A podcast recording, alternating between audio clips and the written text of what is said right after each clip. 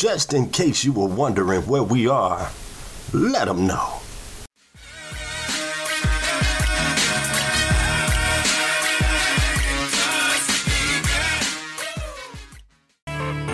Going on, ladies and gentlemen? This is your boy Croft. How's everybody doing out there today? Listen, I am so, so excited to welcome you to the Child Welfare Raising Awareness Podcast. Listen, y'all, this is the podcast that keeps you in the know about all things child welfare. This podcast is brought to you by Tuskegee University, the Department of Social Work, and I will be your host. That's right, your boy Croft. So if you are a student, current child care professional, educator, or parent, know this. You have landed in the right place because this is the podcast show where we will raise awareness about interesting child welfare related topics. Now, listen, I will be bringing on various guest experts to discuss real world topics that relates to child welfare just to equip you for practice. I must say y'all, it's to be quite interesting to say the least. I look forward to seeing you soon. This is your boy Croft. We'll be hollering at you later.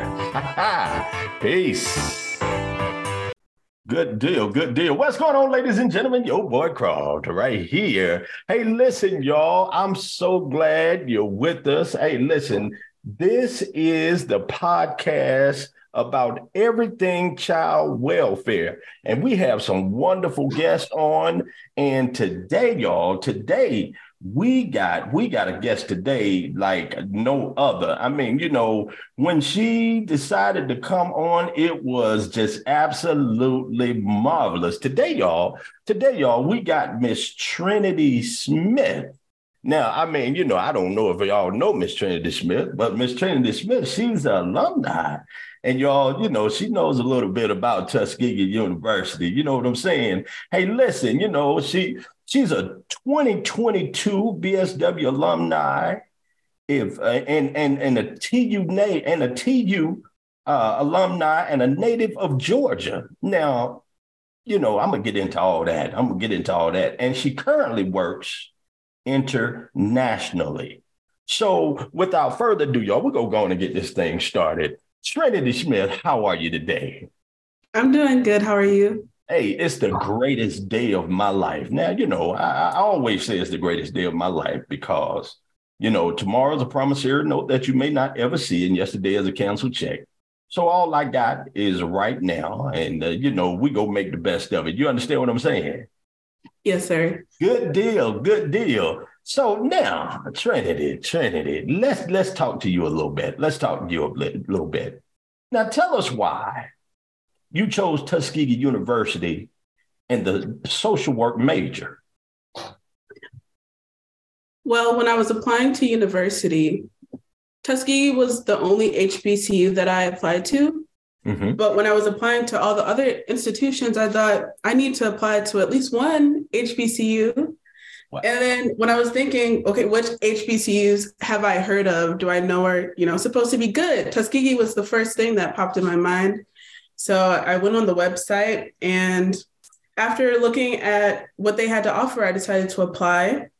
Mm-hmm. Um, I chose social work because I was talking to a friend one day and she mentioned that I would make a good humanitarian. But I've heard of the word, but I didn't really know what it was. So I looked it up and it's just someone who's kind of concerned about social welfare. And I thought that that really aligned up with who I was. So I looked up, okay, well, how can I be a professional humanitarian? How can I make this a career? And I saw that social work was the major to choose. Hmm. Hmm. So humanitarian, huh? Humanitarian. So you said you had to look that one up, right? Yes. Good deal. Good deal. Hey, listen, listen. That's a wonderful thing. So tell us about your study, a semester abroad experience in Sydney, Australia. My God. Now, when did you go to Sydney? And and and and I need to know why you went. Well, I went the fall semester of my sophomore year. Mm-hmm. But when I started at Tuskegee, I had never really thought about studying abroad. It wasn't really something that I had heard that much about. I've just always loved traveling in general. but I happened to go to the global fair that Dr. Collier hosts. And when I was walking around talking to the advisors that came out, it seemed like something that might actually be possible. Um, so I was looking through the pamphlets, I was researching the universities I could go to, the countries I could go to, and trying to find who had a solid social work program. And I've always been interested in other cultures, Asian cultures in particularly, but mm-hmm. I decided to go to Australia because it was my first time away and I wanted to be somewhere where they wow. spoke English. Wow. Wow. So so so what I'm saying is you that's a long way to go. That's a long way to go. And I mean, you went over to Australia, you seen the kangaroos. See kangaroos. I did. I ate some too. What? Yeah. Get out of here. Get out of they here. Eat kangaroo over there. Really? Really? So they so they jump around and people catch them and eat them, huh? Mm, just like roadkill. Really? Get out, get out of here. So, I mean, Australia, that's like a day difference, right? From yes, where you're from. I, I, I, was reading you was a native from Georgia. What part of Georgia was that? Columbus, Georgia. Oh, okay. You you right down there in Columbus, Georgia. So, I mean, I'm just I'm just fascinated with with Australia. So it was your first time away, you said, right? Yes, it was my first time going away by myself. How how did the parents handle that? Well, I did a lot of research before I went. So I, my mom knows me. So she knows that I'm not going to try to jump into anything unsafe because I have to make sure everything is good, everything is planned, and everything's safe before I'm going to travel halfway across the world to, you know, go to a different place. Mm. So how long did it take you to get acclimated in, in Australia? It honestly didn't take that long, surprisingly. Oh, um, the program that I went with, they were there to support and they gave us a welcome event. And there was a small group of us. I think there was only five women who were at the university. I went to the University of New South Wales in Sydney. Mm-hmm. Mm-hmm. Mm-hmm. So tell us about Teach America. Teach America. Oh, the program is um, Teach and Learn in Korea. Mm-hmm. So after I came back from Australia, and then I did um, a national student exchange program also. I was wanting to go back abroad because I loved um, Sydney so much, but I didn't want to pay for another program, if I'm honest. So I was like, there has to be a way that it could either be free or maybe even I could get paid to go abroad somewhere. Mm-hmm. So I kind of just looked it up without actually thinking that anything would pop up. Just how to get paid to live abroad. What can I do? And a program called EPIK came up, which is called English Program in Korea. Mm-hmm. But you have to have your bachelor's for that. So I was just looking over it. I was like, okay, well, in two years, maybe I can apply for this. And I saw in the requirements that it said you need at least a bachelor's and a certain certificate or some time in this thing called the TaLK program, which is the teach and learn in Korea.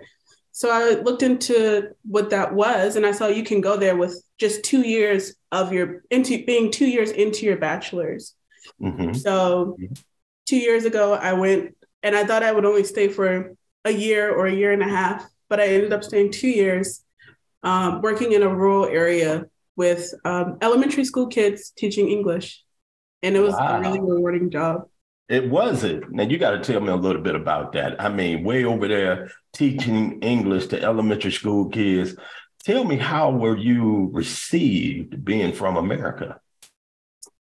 Well, I was expecting again, I do research before I go places. So I was okay. looking up, okay, black girl in Korea, black women in Korea, what they experience. So I kind of was already expecting someone might come touch your hair. You don't know what's going to happen.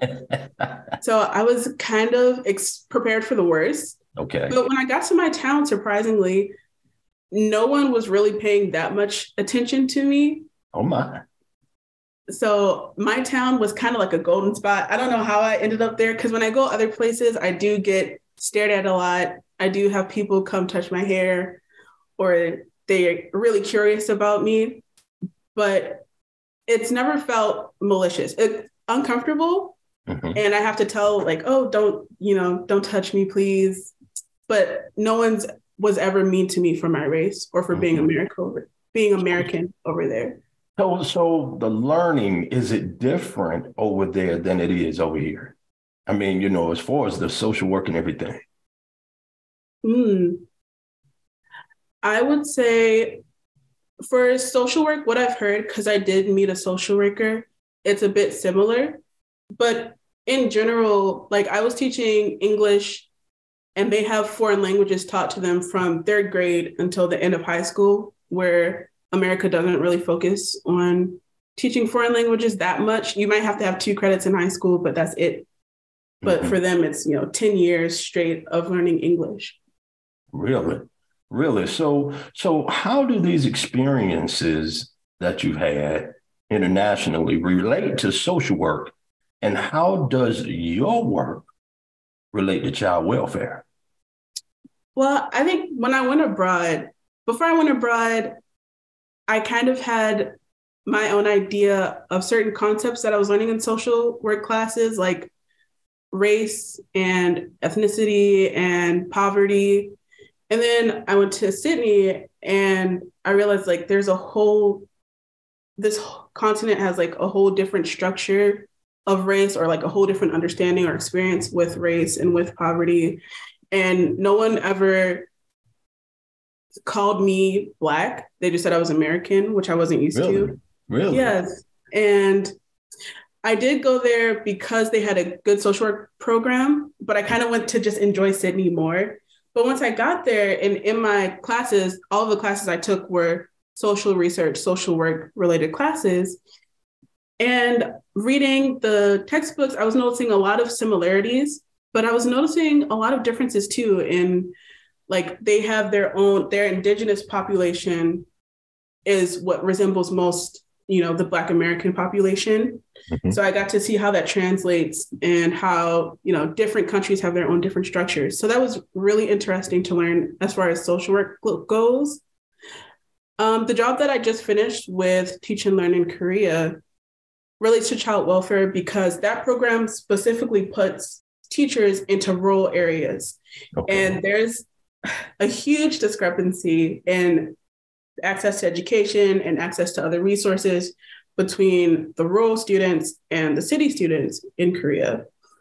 Um, so being able to be a part of a program that's focused on putting native speakers and getting those kids a genuine English education, which can help them score better on their version of the SAT, which is heavy on English, and maybe help them better get into college and just it just can impact their entire future. It just felt like a really great program to be a part wow, of. Wow. Wow. Now, now, now, now, Tiffany, tell me one of your most interesting, maybe bizarre moments over there, uh, you know, doing the work that you do. Hmm, doing the work, I would say, as far as like re- being related to the kids goes, it would just be whenever I was in my town, and I was the only foreigner in my town, by the way. It was a very rural town, but I would just hear kids yelling, "Hello, teacher!" And I'm like, "Where, where are they?" And I would look around and see them like a few blocks down, and I'm like, my first thought is always like, "Wait, how did they know it was me?" But then I have to remember, oh, I'm the only brown person here. Wow. Wow. So, I mean, you know, that's, I guess that didn't take getting used to you being the only brown person there. That, that took a lot of getting used to because, again, I knew the program was rural, but I wasn't expecting to be in a town like where I was the only foreigner like in the area. Mm, mm. So was it times you were almost like, oh, I don't know. I don't know because evidently you you stood strong, but were there times that you like, I don't know. I don't know. I think the first week, um, just going outside, I was like, mm, I'm not sure because I'm not fluent in Korean. I don't think there's anyone in this town that speaks English. Right, right. But honestly, after I would say within the first six months, people from the community really started like looking out for me mm-hmm. even if they couldn't speak English. If I just went to the store and they would give me some extra fruit for free, or I went to the cafe and they, you know, gave me some extra coffee for free, or just to, I've even been invited to like cookouts with staff from like the grocery store and that's wonderful. Yes coworkers from my school also helped me a lot getting a good, good deal good deal. And and you know you you've already told us you had a little uh kangaroo and uh uh i guess i'm i'm assuming it tastes like chicken. It actually kind of tastes like beef. I was surprised. Really? I was shocked because we went to like this we went to a petting zoo first. So we got to like see the kangaroo pet the kangaroo feed the kangaroo. And then we went on this hike. And after the hike they were barbecuing stuff. And we were and they were like oh this is you know kangaroo. I was like what? We were just petting the kangaroo. And now you're barbecuing it wow wow hey listen you know if you know if you're speaking speaking to the students speaking to the students at uh, Tuskegee University, you know, what would you tell them if they're on the fence about traveling abroad as far as this social work thing going? What what would you tell them? Honestly, I would say go out and do it. Honestly, if it if you feel like it might be unsafe, obviously do your research, know where you're going. You have to know the culture. You have to know what's okay to do and what's not okay to do. And if there is going to be a language difference. I didn't know that much Korean, but I at least learned how to say, I need the police, I need the hospital, I need to go to the bathroom, and I'm lost. Like, mm-hmm. if you just mm-hmm. need to have some type of basis, and then I would say just go out there and try it. You really never know, like, what amazing experiences might be waiting for you once you go somewhere else. And it really expands your horizons in my opinion. That's great. That's great advice stephanie. I mean you know it's you've been you've been incredible. You've been incredible. I mean you know you gave us a nice bit of information about what you do and everything. Now before we get ready to get out of here before we get ready to get out of here is there someone or anyone you want to shout out to uh, say hello to well the first person would obviously be my mom. Shout her out for you know supporting me and doing these crazy things but have turned out to be such a blessing. Um, i'm really thankful to dr jones who has always been you know supporting me from behind even though she maybe she didn't want me to go maybe she wanted me to stay but she was still you know there to write my recommendations always. And she's you know always sending me more opportunities uh, Dr. Collier also was so great in helping me figure out how to get abroad and like bridging that gap from having the goal and actually getting there. And actually, in general, I would also advise any student to just reach out to your staff in any area that you're interested in, even if it's not your major.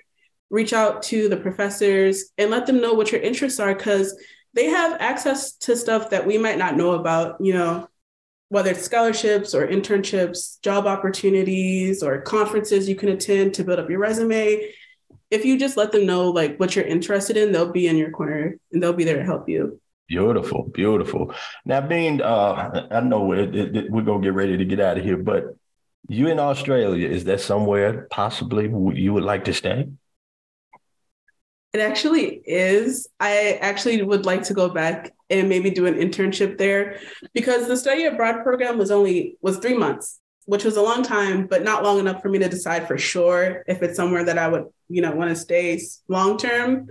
And maybe I was in like this happy little bubble just being on campus. So I do want to go back and at least intern and see if it's something I'd be interested in. Beautiful, beautiful. Tiffany, you have been absolutely incredible. I want to thank you so much for being a part of this podcast this this evening.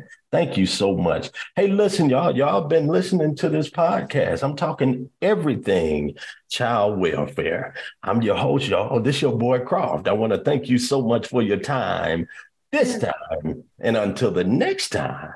I hope it's better than the last. And as my dad would always say, you're never out of business when you mind your own. And this is your boy Croft. We'll holler at you later. Peace. Thank you so very much for tuning into the Child Welfare Raising Awareness Podcast. This is the podcast, y'all, that keeps you in the know about all things child welfare. Oh, it was a great time, and we look forward to seeing you next time for another mind stimulating conversation. And until then, remember, y'all, we strive for perfection, but if we have to settle, we only settle for excellence. This is your boy Croft. We'll talk to you later. Peace.